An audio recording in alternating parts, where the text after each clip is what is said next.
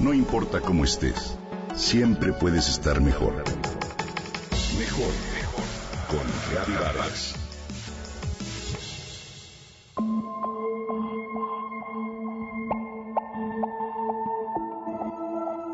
Me estaciono en el banco para realizar un depósito y Víctor, el señor que mantiene el orden en el estacionamiento, me saluda contento. Tendrá unos 60 años de edad y trabaja ahí como desde hace 25 años. Doy unos pasos cuando un coche negro con dos jóvenes se acerca. Uno de ellos trae un bastón y reclama airadamente a Víctor el hecho de que el cajón destinado para personas con discapacidad esté ocupado. Después de lo que el joven juzga como injusticia, grita, insulta y agrede verbalmente a Víctor, quien no sabe ya ni cómo reaccionar. Yo observo indignada y busco al personal del banco para que socorran a Víctor. El joven se pone rojo de furia y amenaza con hablar con la gerente y pedirle que corran a Víctor por incompetente. La situación se sale de control. El personal del banco socorre a su empleado y de pronto, a lo lejos, se acerca una abuelita que camina con andadera y trae justamente el coche que ocupa el lugar de personas con discapacidad.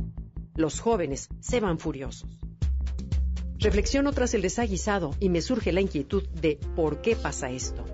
¿Por qué de pronto nos sentimos tan envalentonados que creemos que podemos faltar el respeto a las demás personas y agredirlas sin antes pedir una explicación? ¿Qué pasa? Hoy estamos llenos de ladies y lords que gritan, pierden el control y dan espectáculo público con su prepotencia. Gracias a las redes sociales y a la facilidad de grabar con el teléfono, nos hemos vuelto una sociedad del espectáculo, donde incluso la falta de respeto y la agresión juegan parte del show.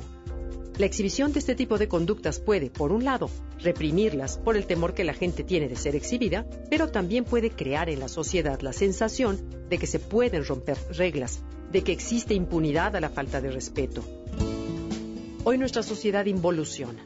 Tristemente somos presas de la ansiedad, del estrés emocional que nos lleva a explotar, a hacer catarsis con el menos indicado, a perder civismo y desquitarnos con expresiones arbitrarias.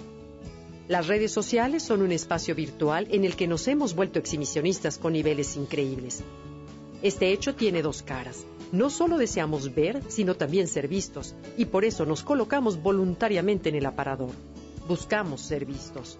Lady Sombrillas, Lady Profeco, Lady Chiles, Lord de las Lomas, Lady Senadora y otros tantos son solo algunos de los ejemplos que han inundado las redes sociales y con ello han desbancado noticias de gran impacto hasta el hecho de convertirse en trend topic del día o de la semana.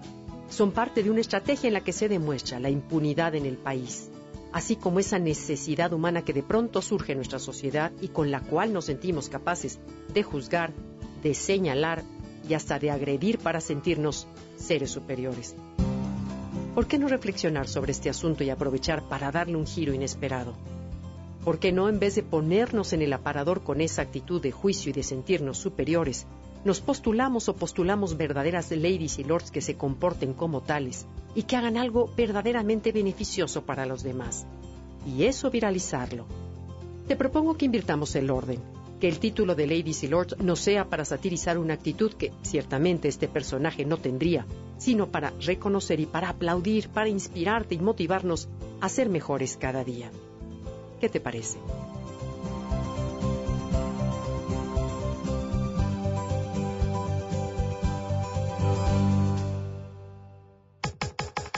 Comenta y comparte a través de Twitter. Gaby-Vargas. Gaby-Vargas. No importa cómo estés, siempre puedes estar mejor. Mejor, mejor. Con Vargas.